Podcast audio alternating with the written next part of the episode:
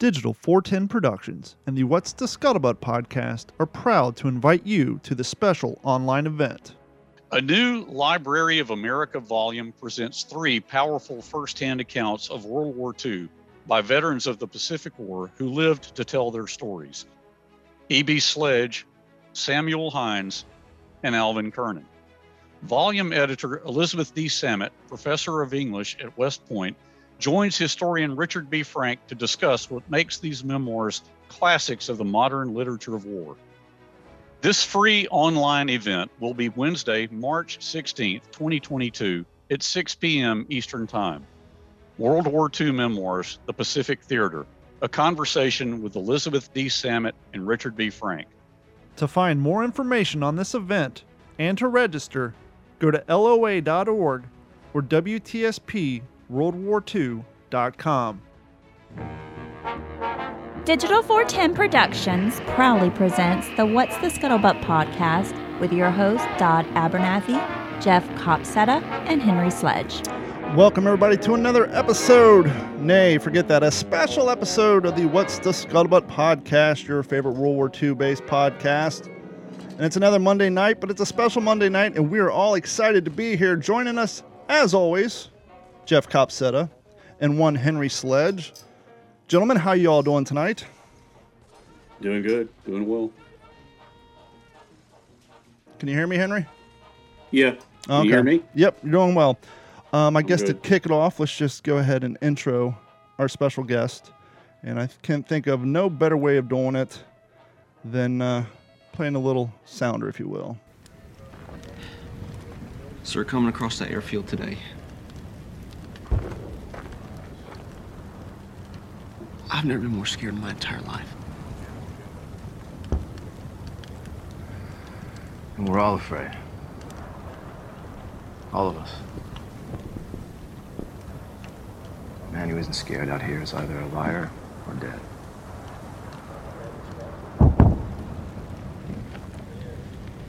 History is full of wars fought for a hundred reasons. But this war, our war, I want to believe,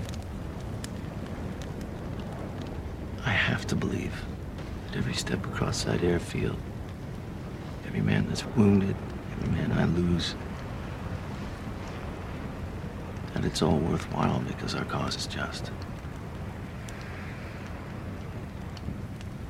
Of course, if a just cause came with some hot food and cold water, then it'll be okay too.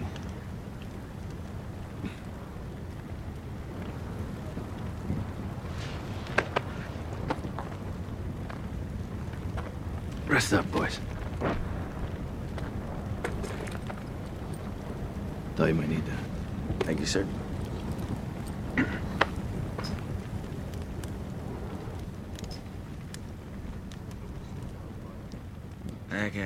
Henry, would you like to do the honors, sir? Yeah. Folks, really happy to have with us tonight my good friend, the actor portraying Captain Haldane in the Pacific miniseries. You just heard him in that iconic scene. So, uh, Scott, welcome to the show. Thank you very much, gentlemen, for inviting me. I got to just say just, real, real quick, I'm so excited you're here. I get an opportunity to do something I never do on this show, which is to go to my D V D collection, my D V D collection, and pull out a D V D, and here it is. Lucky Number Eleven. Fantastic. Eleven.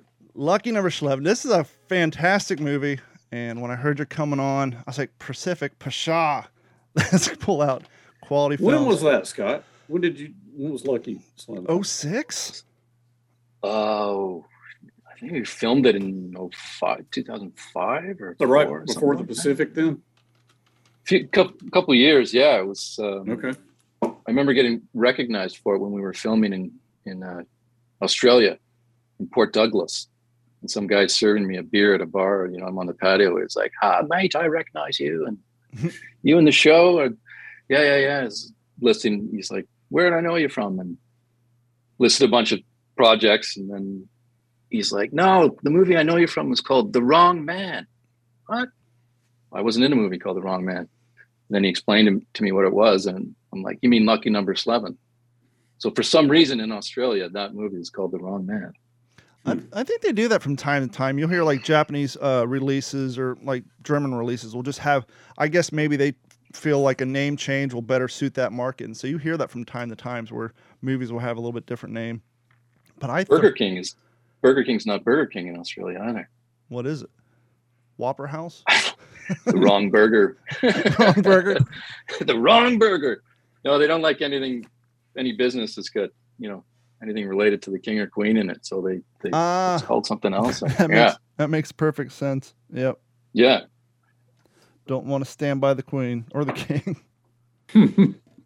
So that how, intro just, just brought me back to that night we filmed it there. Now, I feel like I was, I was talking to Joe. What we'll get into how you got into the Pacific and all that, but since we're on the topic, what is your method for getting into a um, role or a scene such as that? Like I said, I did a little bit of background work on um, the streaming ser- series, um, The Right Stuff, and just watching the char- the main actors. You know, some of them just sit in a corner, wait for them to say action. Some of them are pacing the floor, uh, doing their lines over the head. Everybody kind of has their own method to getting into that scene, getting into that character, and that's a pretty, uh, pretty rough scene and a straightforward scene. How did you go about prepping for that particular scene? Do you remember? Well, I mean, we'd been at it for so long at that point. That was the last one that we filmed, actually. Really? First did, yeah. For me, it was five, and then uh, five, seven, and then six. So by that point, you were just so entrenched. Um, and I believe as we shot it, it was pretty much in sequence. So we'd already um, crossed the airfield, done all that, and um, just the the the setup, the the sets themselves put you just right into it. I mean, they spared nothing in, in, in how they created those sets. So um, I was also very tired, and I couldn't imagine how tired uh, the skipper would have been at that point. So all that just played right into uh, how I did it. And it was just, it was very easy, very easy at that point to, uh, to sink into character and do those scenes. Yeah. It's amazing to think, you know, how tired they were, how hot it was, dehydrated, how heavy everything is back then, all the gear, and just being in that environment for so long and fear for your life and all the things they're witnessing. And just, you know, it's just mind boggling when you try to even put yourself there. Yeah, and you sh- I mean, so many takes to do it, and it, it takes about a day just to do that one scene. And if things mess up, and there was actually when we were filming that, there was kangaroos jumping in the background. like, like these kangaroos were jumping over, you know, just like big, you know, great big shell holes in the ground, and you're like, yeah, cut, yeah, we got another kangaroo jumping through there. Um, But that, yeah, I mean, the airfield, everything, to, I think it was pretty accurate in terms of the size of the airfield, the building, the specs on it were just, um, just bang on. And mm-hmm. so there, there wasn't anything in your, in your vision. I mean, on the ground, there's shells and there's rocks and stuff you, people would never see kind of thing. Um, and that was that where we shot in far north, uh, that was down near Melbourne in the Uyangs. So it was a, a, a rock quarry. So the Iwo set was there, Peleliu was there, uh, Okinawa was there, and um, the the second half of uh, episode five, as we were approaching the airfield, it just a massive, massive set. Like you had to, from base camp, it took you ten minutes just to drive to uh, where you had to shoot. I think out of, you know, a lot of the jobs on a movie set, I think these set production people are one of the most overlooked when it comes to the general public. As you were just saying, you know, shell casings on the ground and just the the amount of effort that goes into creating that set, even though there's so much stuff that the movie goer or the T V goer will never see, but they just put that much effort into it. They don't get half the credit they deserve, I think. No, absolutely not. Um, a fantastic crew there in Australia. Uh, the makeup department, um, Kira Tripati, that had makeup, she won uh, she won an, um, an Emmy or Golden Globe, actually, I, I think, for the makeup. Uh, the amount of detail that went into just that and everything related to uh, your the uniform, the webbing, uh, any any type of equipment you had to touch. The all, all the hills there were fake. Yeah. So they, they brought in train cars and then they built like with wood, a wooden frame over top. And then this like special kind of paper mache stuff over top, overlaid that, and planted trees and, um, you know, bodies, and you just like, really? Wow. But, but each one I think was, um, you know, about twenty-five million. Wow. Um, each episode. Now, when it came to shooting the scenes, did the director kind of, at that point, did they, I mean, I guess any of the scenes for that matter, do they pretty much have an idea of what they want the, the scene to look like? Or is it one of the situations where they're shooting at the same scene over and over from every angle just so they have plenty of B-roll to choose from when they're doing the final edit? Do you remember shooting the same scene from multiple angles, or do they just have an idea what angle they want? You just go through it. Um, you know, a little bit of both. They're certainly very well planned out. And because it was on thirty-five millimeter, uh, everything was shot thirty-five. So um, the setups the, took a long time. Uh, we, we were on a French hour schedule. So it was, for the actors, it was a ten hour straight shoot. So you didn't take an hour off for lunch. Just about halfway through, you sit down for twenty minutes, eat, and um, and and you're back at it. I, you know, they. I, I can't say there was a ton of coverage in terms of, you know, we're going this, and then we're going this, and then we're going this. Um, you know, they. I think, as you see when you watch it, uh, trying to keep it pretty open, take in everything, take in the other men, and you know, of course, there's a lot of close-up stuff, but.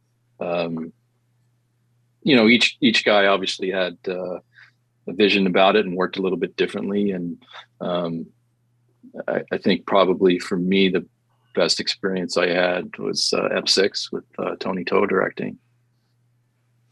I think who, who go ahead, was Henry. It Carl Franklin who, who directed episode five? Carl did five. Yeah. I mean, and I, I had so the Tony most, Toe did six, six and Tim Van Patten did seven. Tim okay. did Tim did one, seven, and uh, nine. And then Tim Van Patten did kind of a final edit of the whole package and passed that off to uh, to Playtone. You know, you were talking about the web gear earlier, and I think Jeff can agree with me on this, being a living historian. Uh, one of the things I appreciate about the series is the fact that as the timeline went, so did the uniforms. So in the Guadalcanal scenes, they got the holly liners on there, and they got the early white shirts and the P forty-ones and the appropriate weapons. And as the show progresses and the campaigns move along, as the gear would have been issued through the timeline, you actually saw that gear showing up in the miniseries.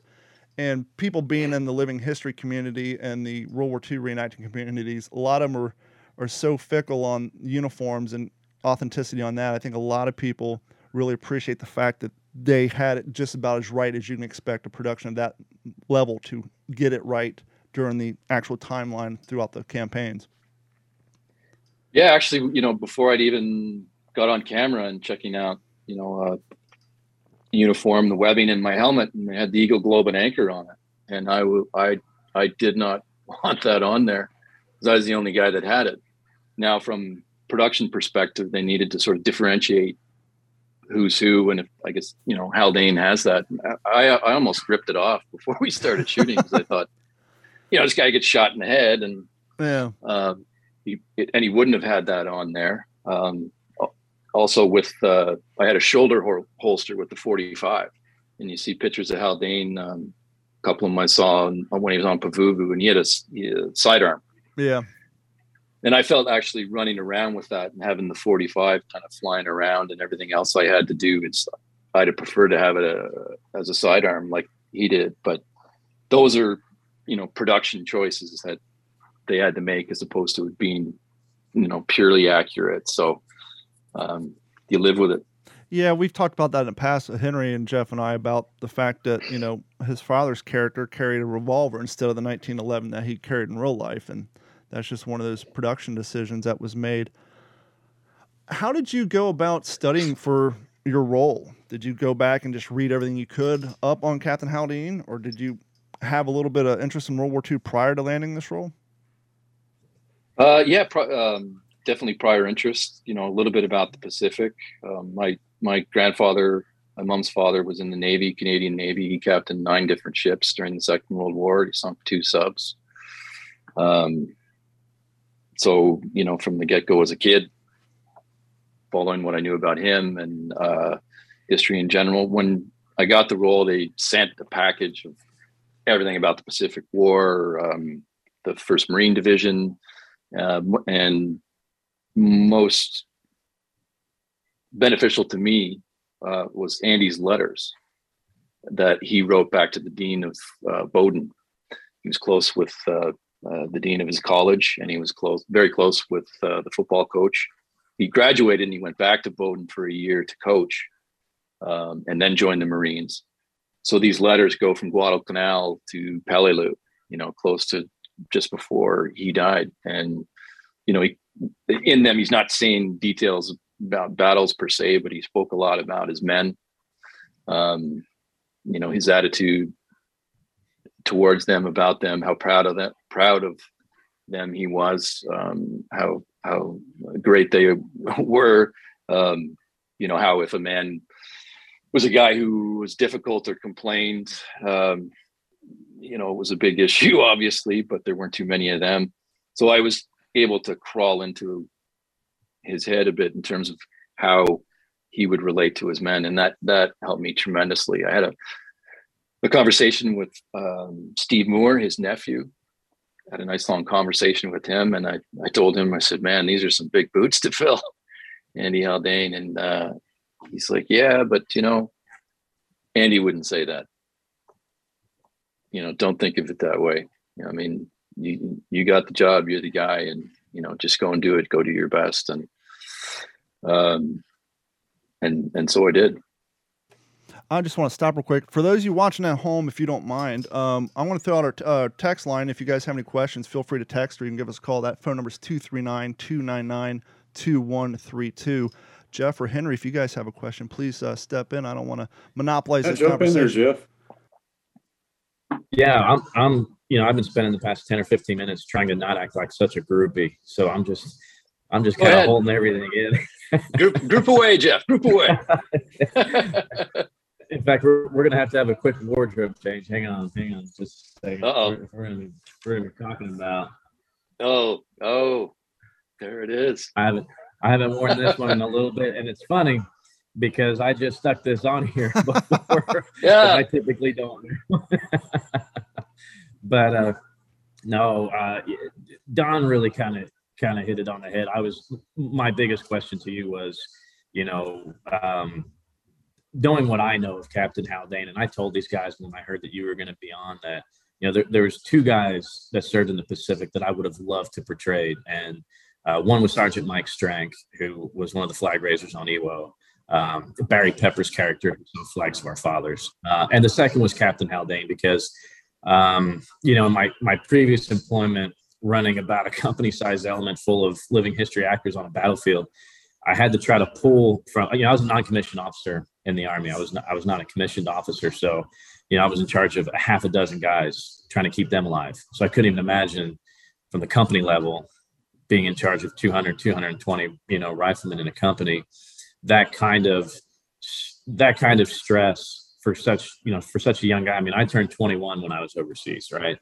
And growing up, you know, watching documentaries about World War Two, that's going, oh, you know, we were we were just kids, you know, like. And when you're a kid watching it, it you, you don't realize that until you come back and you're like, yeah, we were just kids, you know, in charge of all yeah. this stuff, you know. And, and so I think about now in my life now, how I would have handled things, which would have been a whole lot different. So it's easy to be an armchair quarterback a lot, but it just seems to me that you were the Haldane that I pictured. Um, you know, everybody has a, has a different leadership style. Um, you know, some company commanders can, you know, they're in your face, they're yelling at you, you know, they got their first sergeants barking at you and everything. And, and that's their, that's the way they lead. And that's great. But I mean, for, I'm assuming you didn't serve in the military, and, and I apologize if I didn't know that ahead of time. I'm assuming you didn't serve. So you, your portrayal, you were a better officer than some of the ones I've served with, because wow. you're, you, I mean, there there just wasn't enough of you in that series, because I agree. You, I agree. Yeah, yeah. I mean, um, it, you. I'm trying to put it into words, man. It, it just when you talk, everybody listens. Um, yep. And, and it's, uh, it's the same thing when we're watching it. I mean, you're kind of, it's kind of, you're, you're kind of hard to hear sometimes, you know, there's a lot of background noise and you've just got that quiet confidence. I mean, you were just, you were just in charge and you, you didn't need anything. You didn't need ranks. You didn't need a special weapon. And I get it. They had to put something on you. Sometimes they put mustaches on guys that never had mustache just because they don't have time for character development. You know, I get all that, but I mean, you just nailed it, man. You nailed it. I- I very much appreciate that, uh, Jeff. Thank you. Um, you know, Andy went completely gray the last month of his life. So for me, just, I mean, I'm probably about ten years older than most of the actors I was working with. That kind of helped. Right. Um, to think about sending them into a situation where they'd be wounded or die, um, that really kind of played on me. So I knew he'd always want to be at front, up front um, as much as possible. I hadn't, you know, in five, you don't see a lot of uh, Andy. And then uh, we shot seven and we were setting up the scene where we're going up into the hills, the whole company. And because, th- it, so they were putting gray in my hair in the makeup chair. So I was always the last one to show up because it took so long. And um, anyway, they had set up and rehearsed that scene where we go all the way up with the company. And I showed up and uh, the skipper, Dale Dye, was there. And uh, I apologize, you know, uh, skipper, you know, my apologies. I was in the chair. He's like, ah, that makeup kit, blah, that. Don't worry about it. And he goes, you know, just Dale in his way. And he's like, all right, so I played you in the rehearsals and this is what you're going to do. You're going to muster, you know, muster the company and move them up into the hills. So you're, you're walking along here and, uh, you know, weapons, move out, do this, you know. So he's kind of doing all that. In my head, I'm going, just like, yeah, I'm not, I'm not doing that. I'm not, no, but I didn't say anything to him. I didn't say anything to the director. And um, when I went back to set up, when we did the first shot, I was with, uh, with Sergeant Bunch, and he was one of the cadre, one of the uh, technical advisors, um, a Marine. And um, he was the first sergeant of the company. And I'm just sitting there and I thought, well, how am I going to do this? And I looked at him and I said, uh, look, when they uh, when they say action, he didn't have any lines or anything, right? He was, um, and I said, uh, I'll ask you if the company's ready, and you just nod your head, and I'll say move them out, and then I just walked, and that was it. So we filmed it a bunch of times, finished that sequence, moving on. Uh, I see Dale walking over towards me, and I thought, oh fuck, what's he gonna say? But he, I don't, I didn't think he was gonna, you know, give me shit about it or anything. I'm thinking, what's he gonna say? Because there were other t- periods, like in five, when I first did stuff, you know, with Sledge and the tank trap, like get out, get your ass out of that hole, fucking come on, you know. And there was a lot of this sort of stuff which I avoided. And he walked right up to me, and uh, he said, "Skipper," he, he called me Skipper all the time. He said, uh, "Every officer has his own way of leading, and I respect that." Shook my hand and walked away.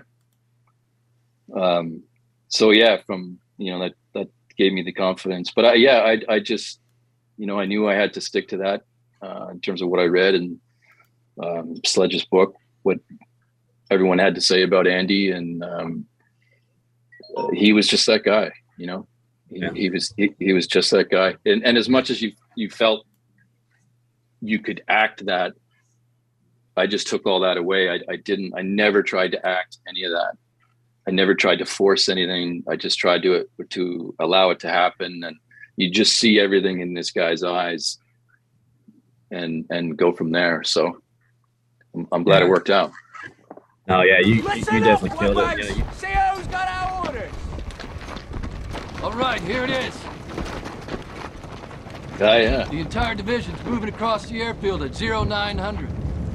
First and second platoon will lead, followed by weapons and third platoon. The only way to stop this Jap artillery is to get into those hills. And the only way into those hills is across this airfield. When we move, do not stop until we get across. You got it? Aye, Skipper. Any questions? We need water, Captain. I'm working on it, Corporal. Get your gear ready and stand by. Get back to your position. Pack it up. Road Second Squad, lift you back online. Let's go, rockets. Pack them up. Move it. When it came to shooting that airport scene, and you guys are running through the across the, the opening, and the pyrotechnics are going off in the background, and you see the the um, body parts of the mannequins laying around, and the, the stuntmen who were told to fall at certain times.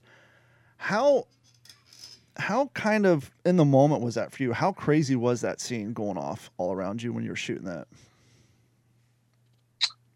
Um, I mean, the first few times you're doing it, it's it's insane. Yeah, I mean, it's really, it's, it's intense. It's shocking. Um, the very, actually the very first scene I had when I was, uh, the tank trap, I run into the tank trap. And so I run in, say my stuff. And when they flip around to do the front view and the tank blows up, I jump in there and, um, they were just, you know, my cue was for this to blow up. And I had the earplugs in and everything. Um, So we go to, and we shoot, and I, it, the, the charge for it was late. So as I'm asking Hillbilly and trying to find a radio, I sort of stumbled that because this, you know, everything's all quiet. I hadn't, the first day on set, you haven't heard anything. And then when they roll all those explosions, it's as, you know, I mean, they're all fake, obviously.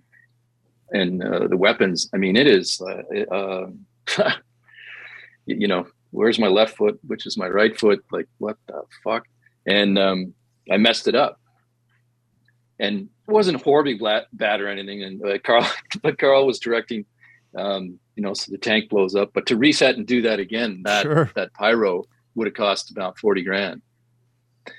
And it was good enough. But I got out of there and I'm just, I'm sort of horrified. Like, oh man, my very first shot, I fuck it up. Tony was brilliant. You know, he's behind Carl. He's like, don't worry about it. We'll get it in editing, editing.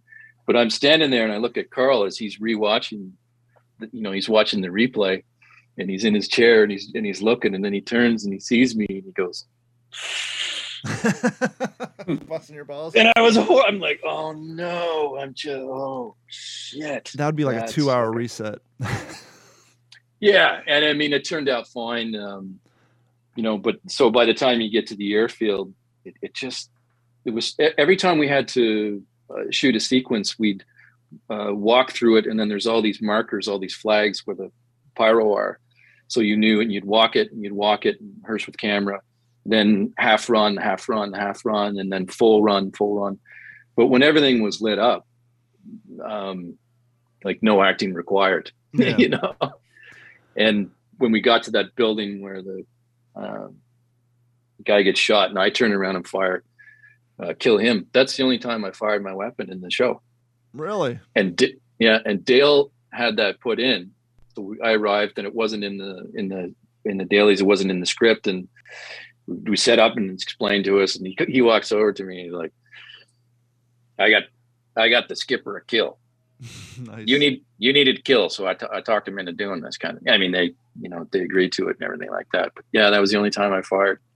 I can imagine the calamity of sound around you. Can, you know, obviously the scenes that you have a lot of dialogue, they set it, you, you know, action, but in those scenes where there's a lot of gunfire, I can imagine the first few days, it would be a little hard to hit your, hit your cues. Cause you know, on a smaller, much obviously super smaller scale, um, being living historians, Jeff and I were, we're at public events where people don't realize that, you know, reenacting is kind of a small play. We have a, a planned out thing of what's supposed to happen, which way the guys are supposed to go, things are supposed to happen. And when you got fifty, sixty, seventy firearms around, you're shooting off blanks. And down here in Florida and some places else, we have tanks going off. And sometimes when you get all that sound going off and all the uh, percussion blast and all that, it's sometimes it's hard to remember exactly where you're supposed to be and what you're supposed to do. I can only imagine on a movie set with all those pyrotechnics, It, at least the first few takes, you know, it, it would be hard to hit your cues and r- remember the exact dialogue, exa- especially when they're supposed to be. Yeah, it's, I mean, first experienced it in the boot camp. Uh, and, you know, no, obviously no cameras around at that point. But one night, you know, my boot, two separate boot camps, uh, the one I was in, which was about a month and a half later than the first one. And, and we had a exercise where you go up into these hills, they turn off the lights at the camp. Well, it's in the rainforest in Australia, so it's pitch black. I mean, you you could you you had to grab the guy's webbing in front of you to know he was there. And we get up to this landing part, and then we get attacked. So uh, there's Freddie Joe Farnsworth and Sergeant Bunch were behind a thirty cal, and you know, rat, tat, tat, tat, tat. So it just lights up, and you see them, and then it goes dark, and then we fire back. So, you know, guys, I had the carbine, guys with the M one, uh, uh, Tommy, a bar, and everything. It just light up, but all you could see was just these flashes. And I was with um, Lieutenant Stokey, who's Marine, uh, like Marine correspondent. I believe he's similar to uh, Dale, and um, I was with him the, the entire time doing boot camp. And he's standing there, and I'm behind him, and he says, Haldane, Haldane. And I'm just, and like, sir, you know, L T behind you. And he didn't say anything. And I just kind of imagined that, I don't know, maybe if he had some kind of flashback reaction. Sure. You know, maybe just, just uh, not that he was even necessarily thinking about it or scared, but some experience he had in Vietnam. Um, because on a, on a different day when I was walking around with him and I'm asking him, you know, maybe stupid actor questions about, like, you know, when you were in Vietnam, did you look up and find the Southern Cross and, you know, mark your bearings and get your directions? And he's just standing there and he goes, I never looked up long enough. I'm like, yeah, of course, you're not going to sit there in the jungle and you're like, you know, whack kind of thing. Um, but that, yeah, so experience in boot camp, by the time you got to set and doing it, it was, you know, you're a little uh, adjusted to it. But I tell you, when that fifty cal went off, man, whew, that, even though it's blanks, it wasn't as loud as everything else, or, you know, the real deal. But and and then whenever to go off, you know, cut, and then you'd hear Dale go, Dale, he'd say, that's the sound of freedom. Well, I'm sure you experienced it too with the, some of the tanks and that are going off. Um, once again, they're blanks, but still makes the sand bounce off your trousers, even though you're fifty, sixty miles, uh, sixty yards away. It, it puts off some muzzle blast. Henry, I think I stepped on your question. Uh, you're getting ready to ask when I. No, not at all, man. I'll dish this up for you guys. Have at it. Well, I'm glad you brought the boot camp, because we all know that the Band of Brothers had the, you know, the in-depth boot camp, and I was kind of wondering if the H B O of the Pacific had the same thing, and clearly you just kind of mentioned that it did. How long was the pre-filming boot camp to get you guys kind of cohesive and, and acting as one? So for the guys that were in episode uh, one and two, um, minus John Burnfall, he was in mine. So those their boot camp was, like I said, about a month and a half ahead of time.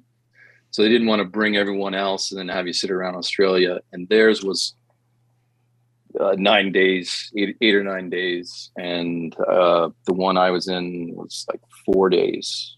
Four, I, think, I think four.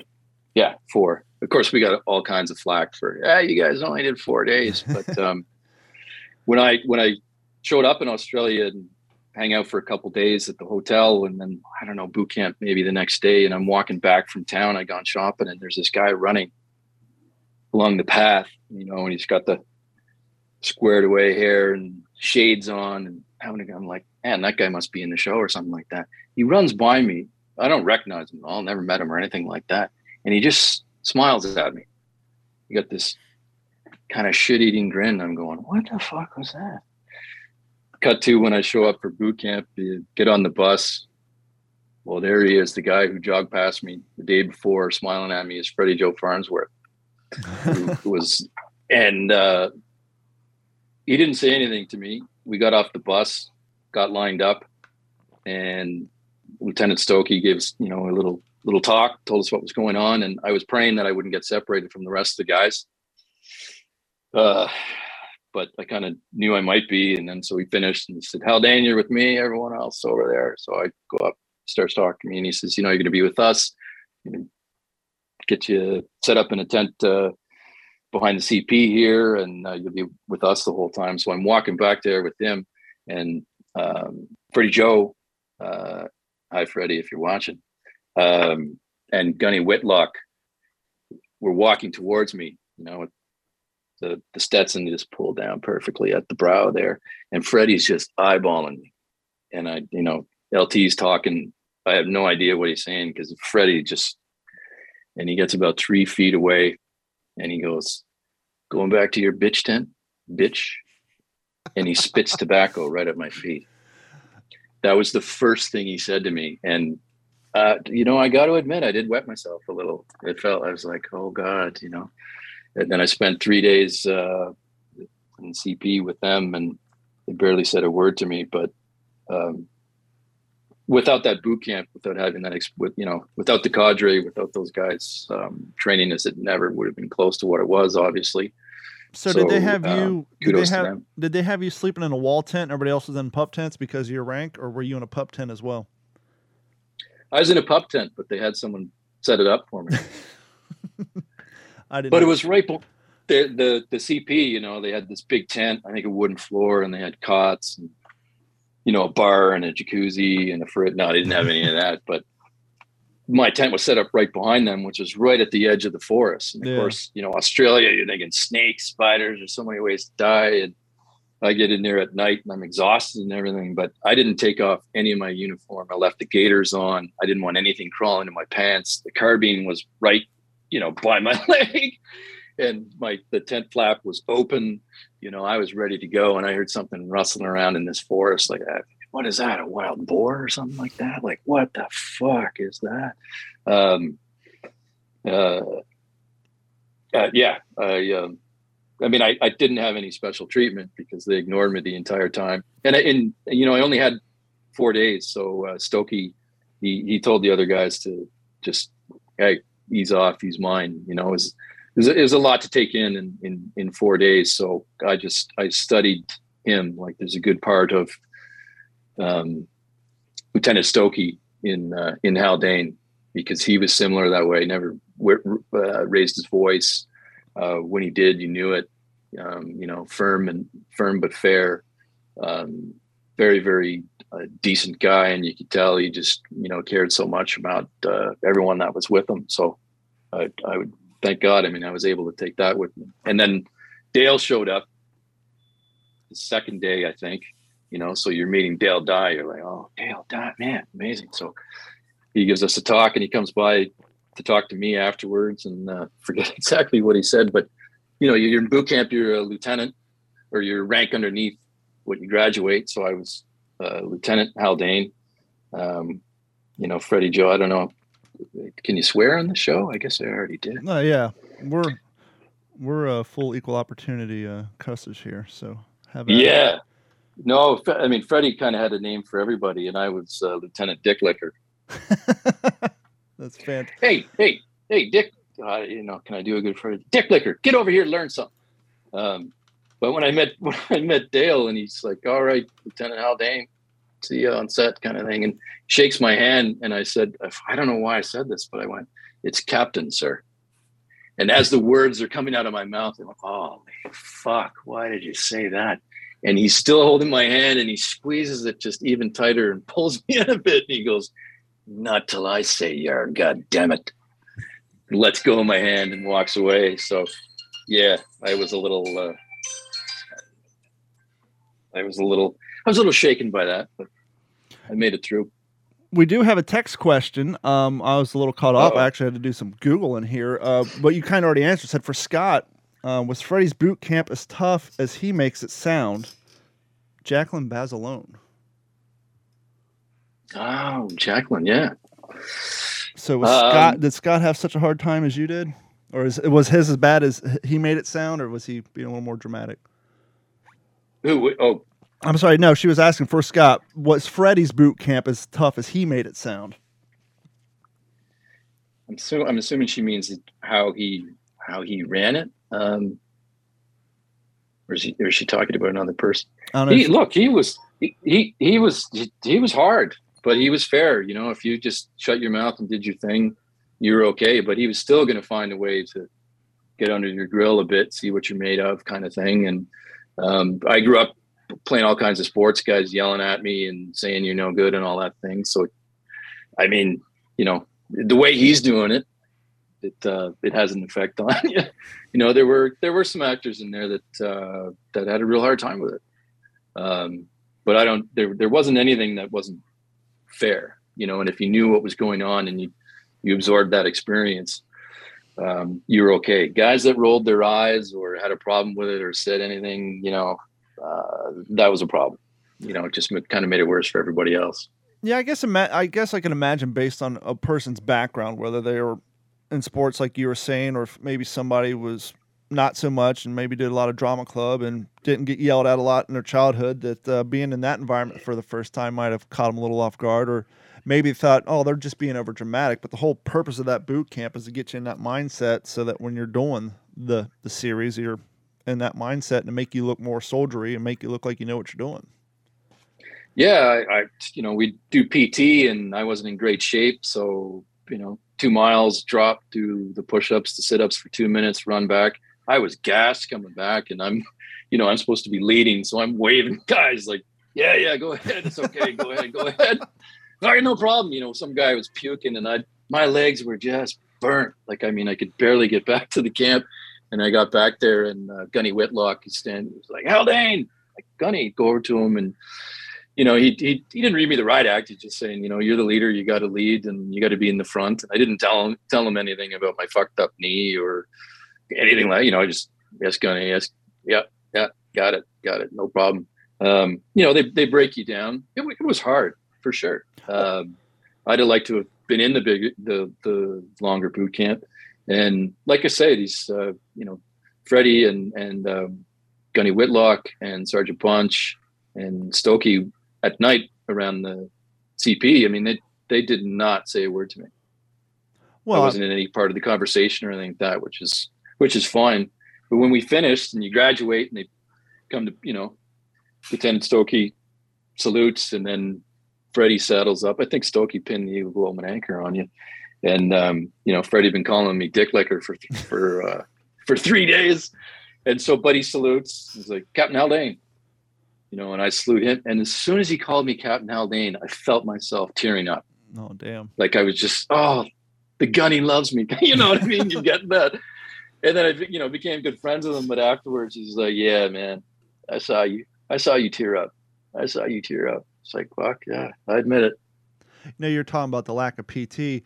I think even if you're out running two miles before production in a pair of Brooks or some Sauconies, Boondockers aren't known for their ankle support or arch arch support, so even making that transition no. where you're running in Boondockers, if you don't have the if you don't have the uh, leggings on, you don't have. They do not have. They are very out of all of the um, American Ally footwear between the rough outs, the jump boots, and then the Marine Corps Boondockers. Especially if you got stuck with some that were provided by the fine people of at What Price Glory, they did not have a lot of support to them. So I can only imagine trying to run two miles in those things.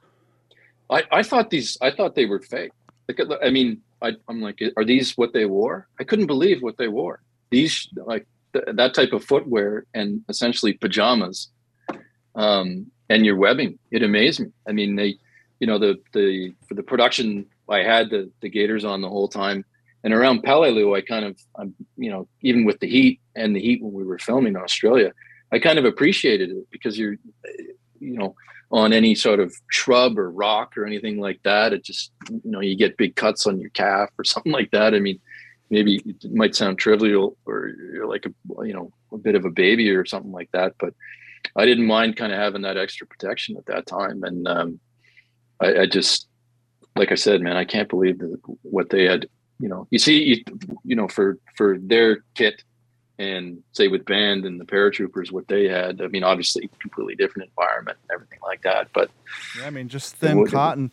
And Jeff and I have talked about this yeah. in the past when it comes to the European theater. I tell people, you know, on D-Day, they landed in essentially their church clothes. They had on wool pants, wool shirts. Some even had a tie, a cotton jacket.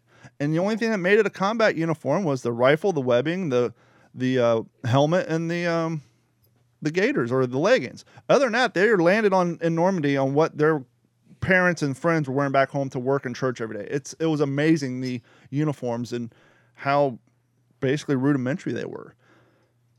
Yeah, well, they and you know in terms of the how they dress them, they as the episodes go on, they're broken down more and more. So I had the you know the one I was wearing and then a spare that were basically identical, but you're wearing them the entire time, right? So this is six months of filming. Yeah. And, um, you know, they they can't wash them. I mean, they, they clean them in some sort of deodorizer, but I, I tell you, my blouse could have got up and walked away from Australia on its own by the end of it. I mean, it was just like, it, it was, I'm sure they burnt it afterwards. It was, it was horrifying. Jeff, it's all you, friend.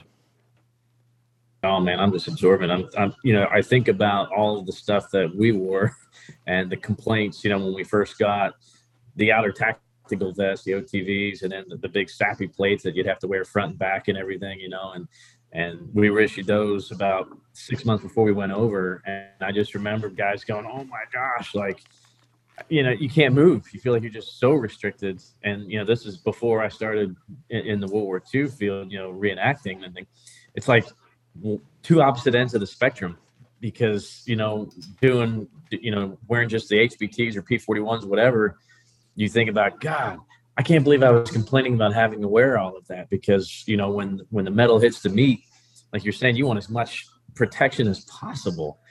So, yeah, it's just, it's incredible thinking about what the average, you know, infantryman wears today on the battlefield, as opposed to, you know, like Dom is saying, is just a set of wolves or, you know, the, the H P Ts. It, it, yeah, it, it blows you away. The you, you at least had some...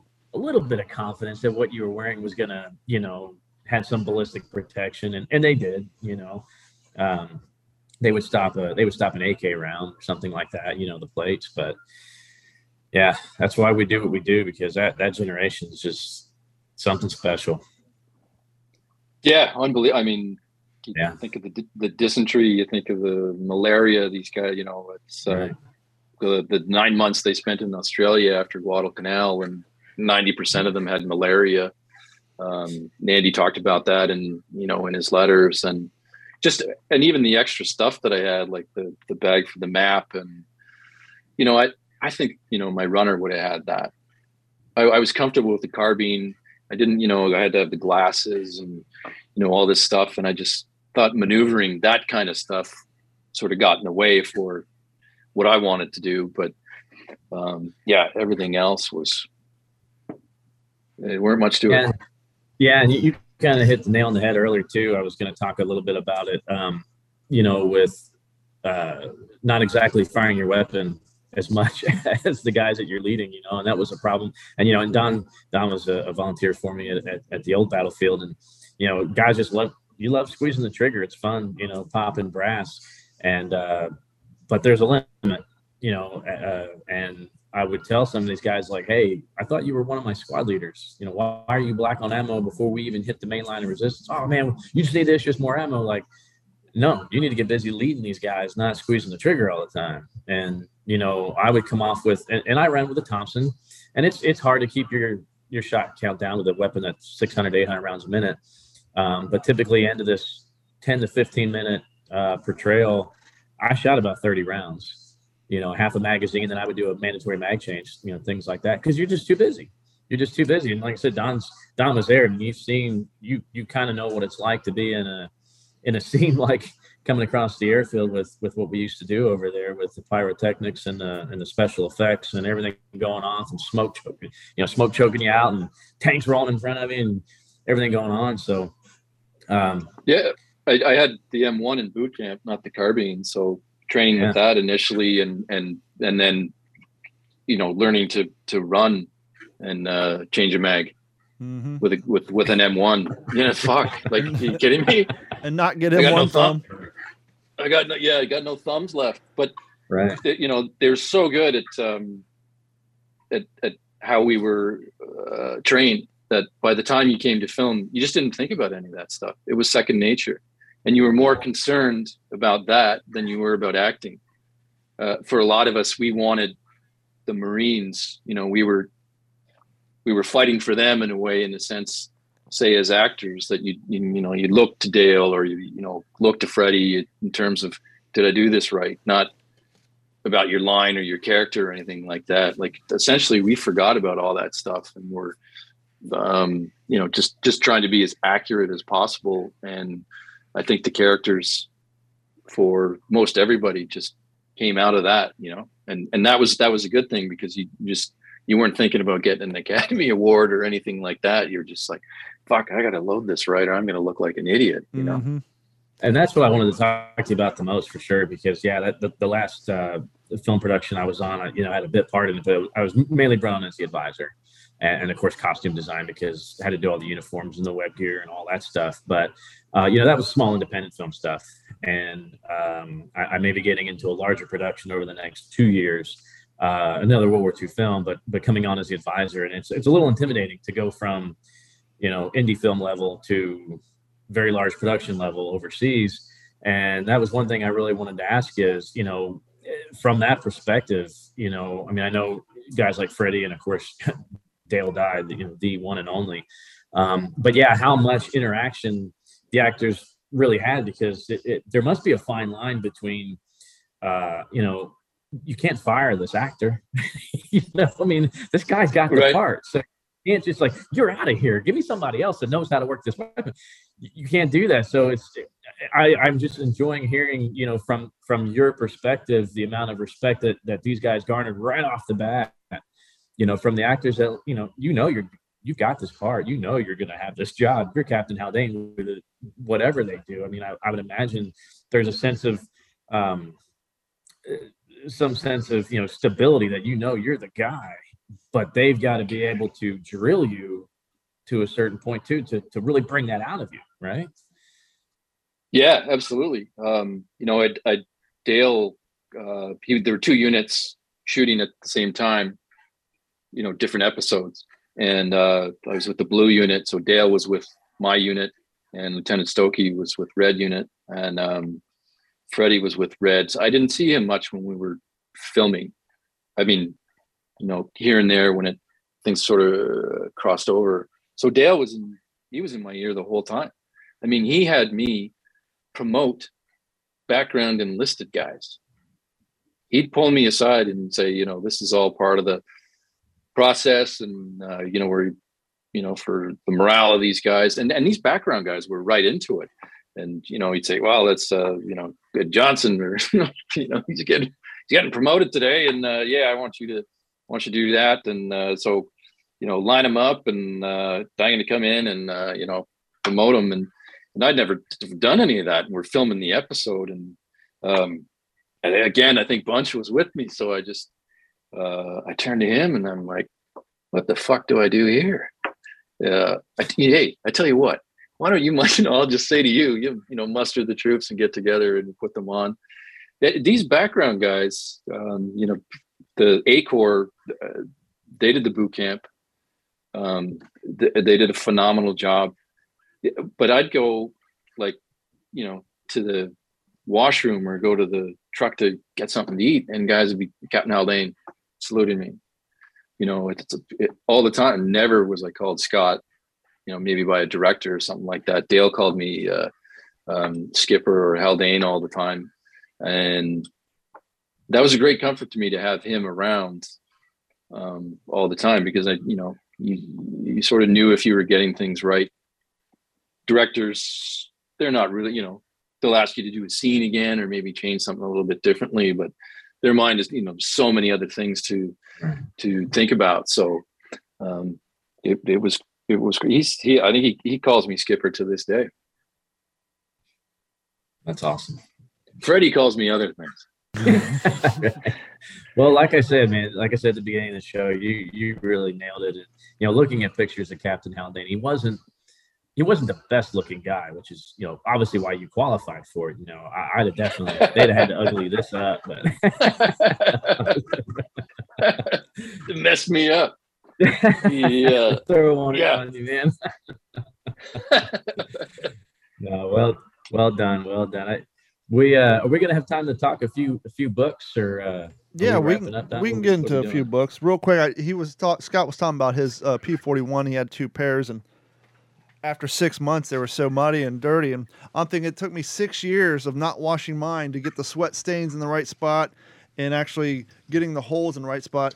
Half the reenactors and living historians would love their uniform to probably look as bad and scuzzy as yours looked after you're done filming, because one of the biggest criticisms guys will get when they post pictures on Facebook is your uniform's too clean, which is true, but I can't bring myself to artificially weather my uniform. So like every sweat stain on here, Don, every... hang it up in a tree outside. I can't do it. it. I can't do it. I, I this has six years of Florida and Alabama sun on it. All, all the holes in here are from thorns and everything, and all the sweat stains in the right spot. And I will say this, one of my bucket list things was to do an amphibious landing from a landing craft. And three or four years ago, we did the seventy-fifth anniversary reenacting in Fort Morgan, Alabama. And we were supposed to have two landing crafts, but due to the hurricane, the guy who owned one of those landing crafts worked on an oil rig. He couldn't get it out of dry dock quick enough for inspections, for insurance, yada, yada, yada. We still did a landing off of one landing craft. And that was amazing and a bucket list filler. And when we were making that mile ride from the marina down to the landing area where we did our landing for the wave one, and then wave two and three came in.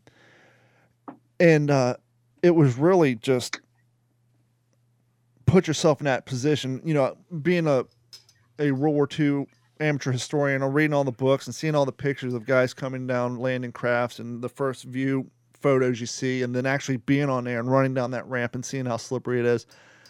I can only imagine what it was like for the guys filming the Guadalcanal scenes and some of the other amphibious landing scenes where you have more than one landing craft coming in, and just doing that for that production had to be just completely mind blowing to be stacked in those and actually having more than just one out there. I can only imagine how fun that would have been on those days. Yeah. I mean, you know, you couldn't see a damn thing. Um, they're diesel. Yep. So, so the smell of it, uh, you know, rocket in there, you know, there were guys puking, just, just filming it. Um, I trained in it, but then when we came to shoot the landing, I, I was not in the picture vehicle, which really, I'm like, Haldane's not going to be the first guy off the Amtrak. Like, what the fuck, you know, but just because of the way they were shooting it, the narrative, and had to be on Sledge. But, um, I was, res- uh, yeah, I was pretty disappointed by that, that, that he wasn't the first guy over, but, um, you know, obviously, couldn't do anything about it, but sure. He, he'd have, Andy'd have been the front, you know, he, he'd have been the first guy over there for sure. Well, I think it's that time of the podcast where we're going to talk about a few books before we wrap it up, and then uh, we'll give a farewell to Scott and all the final wrap up stuff. But uh, Jeff, you know, sadly, I'm, I've been so busy. I'm still reading the same Peleliu book. I'm almost done with it, um, which. Um, interestingly enough, in that Peleliu Tragic Triumph, there's a lot of quotes from your father in there, Henry, from like letters where people asking him questions about commanders and stuff. We'll get on into in a later episode. But Jeff, since you brought it up, what book are you currently reading? Well, uh, it's actually, I'm just about to finish it up. It's the same one I talked about the last episode uh, that I did with you guys. But there, I came across uh, something in here that I think is, is extremely relevant to uh, current events today. And just to set the tone, this book is is about five uh, um, B seventeen bomber crewmen that kind of all lived in the same area in Connecticut.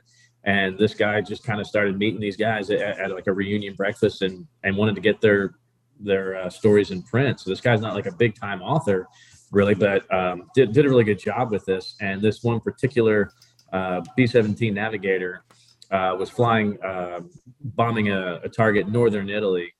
And uh, just as they started the bomb run, direct hit by flak. So they haven't dropped their bombs yet.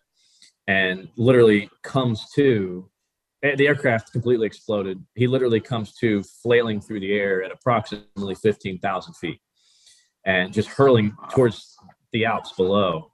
And um, as he comes to, you know, of course, what the heck just happened kind of thing. You know, he's trying to get his bearings. He's flying through the air, and he remembers he still has a parachute on, so he remembers to try to grab the ripcord. And just as he goes to grab the ripcord, he smacks into the Alps. And they were so covered with snow that it actually helped pad the landing. This guy fell fifteen thousand feet into the Alps, into the snow, and lived to talk about it. He had some broken bones. He was pretty messed up, but alive enough to be taken to a, uh, a Stalag, a P O W camp in Austria, just across the border. So he's sitting there, and, and they're, they treat him fairly good. You know, there's some English-speaking nurses that are kind of helping him out. There's a couple other wounded German enlisted guys that kind of help him go to the bathroom and everything. You know, at that point, they're just men that are fighting. It's not about whose side, right? Well, this German officer comes in, and uh, who also speaks really good English, and, and they just kind of talk different things from different perspectives. And uh, I, I just thought this was incredible. The uh, the German officer uh, looks over to him and he says, quote, uh, when are you Americans going to realize that the real enemy is the Russians? Why do you not just join us and we will defeat the Russians together? And I thought that was pretty prophetic for, that was January of nineteen forty-five that this guy has this conversation with a German officer. Wow. And uh, look at look at where we are today. And uh, I got one in the mail today. I ordered this because this has to potentially do with my new film project uh, about the Pathfinders at D-Day. If I mean, this is, I, I, I opened it just briefly. This is incredible. I mean, I can't believe this isn't more. I mean, you know, I've got Harlan Glenn stuff and Matthew Bianchi and guys like that for that reference uniform and gear material, but this is incredible. And I wanted to bring that up because if any of our listeners have any other information about Pathfinders and Eureka Beacons, I'd be really interested, because that's going to be my life probably for the next uh, next two years. And then real quick, and I'll, I'll turn it over to Henry. I mentioned this to you guys the other day. Um, I, I came to work and, um, you know, uh, Scott, I'm a, I'm a high school teacher right now. My my goal is to uh, to be teaching high school history in the next year or so. So I'm finishing my bachelor's degree.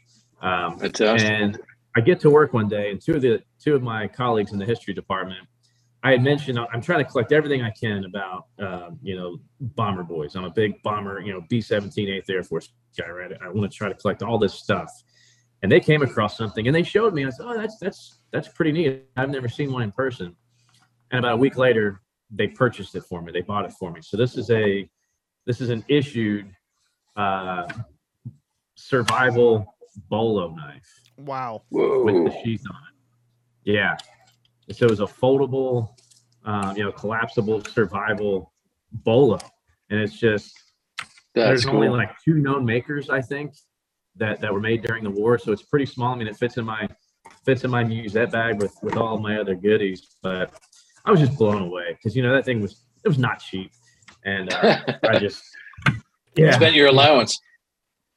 And that it's was, in great condition, Well, too. They bought it for me.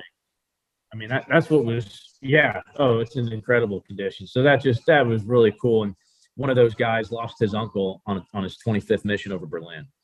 So he just really Whoa. appreciates the fact that I just, you know, am really connected with it. So for him to to gift that to me was was really cool. So that's my, that's my show and tell tonight.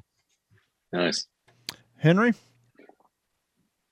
Yeah, I'm about two hundred pages into Richard Frank's Tower of Skulls. So that's that's my current reading project. That is that is not a quick read. Is it like number five font? No, but it, it is not written no, at the sixth grade level, yeah. which I would be more comfortable with. But. How about you, Scott? What do you do in your leisure reading? Are you a World War Two guy? Are you a fiction guy? How do you fulfill your freedom and your, your spare time? Are you a reader for that matter? I guess it'd be the first question. I'm, other other than reading scripts. Yeah, um, you know, a little bit of both. Actually, you know, a buddy of mine was cleaning up uh, the basement of his old place, and his old man kept all these Playboy magazines. Nice. From set. Oh, late seventies, eighties, and uh, the interviews in them. I mean, I know everyone says that, and it's like, hey, I mean, you know, I don't mind the pictures either, but there are some fantastic interviews in there with all kinds of, you know, people in the arts and everything else. So I was recently just, you know, leafing through a bunch of those. And then, um, yeah, I wanted to show you that, that I mentioned before. I forget who told me about this, but this, the Marines uh, Leatherneck magazine. This is from January nineteen forty-five. Got it off of eBay. It's a beautiful cover. And this is the one that lists Andy Haldane as uh, killed in action. And I think that was Mitch. Uh, I think that was Mitch that told me about this. So I went on to to eBay there, and it was like forty bucks or something like that. All the old ads and articles and everything that was going on at the time. Just fantastic. Well, that's what I was going to ask you. I have a few Life magazines around here from the forties. And you read the articles, and you would think, eighty years isn't that long ago. Grammar and dictation and the use of the English language couldn't have changed. Holy hell. You read some of those articles, and you're like, is this Old English? I mean, just the word, the phrases, just the, the literally the grammar they use has changed. We've dumbed it down so much, especially in the internet age. But just some of those articles, like I would get these ideas like, oh, I'm going to read some of these articles on the podcast and do like pre-recorded monologues. And I'm like suffering through them. Like they're super long and just their use of the English language has changed so much over the last eighty years. You wouldn't think it what has, but it has dramatically. Absolutely. That's, you know, half the time we do these things with Henry, I can't understand what he's saying because he uses all the big words. Well, him and Jeff are definitely the smart one on this show. I'm the one who kind of, you know, they're the ones like, are we texting a fifth grader about our show? Because I'm with my, I was born in Kentucky, grew up in Ohio, moved to California. Now I've been living in Florida for all these years. So my accent's just completely effed. And so with my accent and my speech impediment, and I'm driving down the road doing voice to text, Google just makes up shit and puts it in there. And I can only imagine, like, what the? Henry and I are like, what does that even mean? Yeah, I mean, I'll be sitting at work and I'll get this message. What the hell is he talking about? I, I mean, think us Southerners and us people with speech impediments, we need a class action lawsuit against Google and Apple for their horrible dictation on their voice to speech. We're told to use voice to text when driving, go hands free. And as an I T guy, if I'm not behind someone's computer at their office, I'm driving to the next one. And so I spend all day driving and trying to use voice to text, and it's just a goddamn nightmare. It's horrible, and I feel so bad for them, but it is. Um, if to be honest with, if I typed it out with my learning disability, it wouldn't be much better. So, uh, but yeah, it's just, it's painful. Maybe there's, where'd you get the cover? This is a uh, reproduction P forty-four. It okay. looks nice and salty. Cause once again, I've, I've worn it in the Florida sun for the last six years. And it used to be nice yeah, and right. dark on the inside, but it's got the rust spots and all that.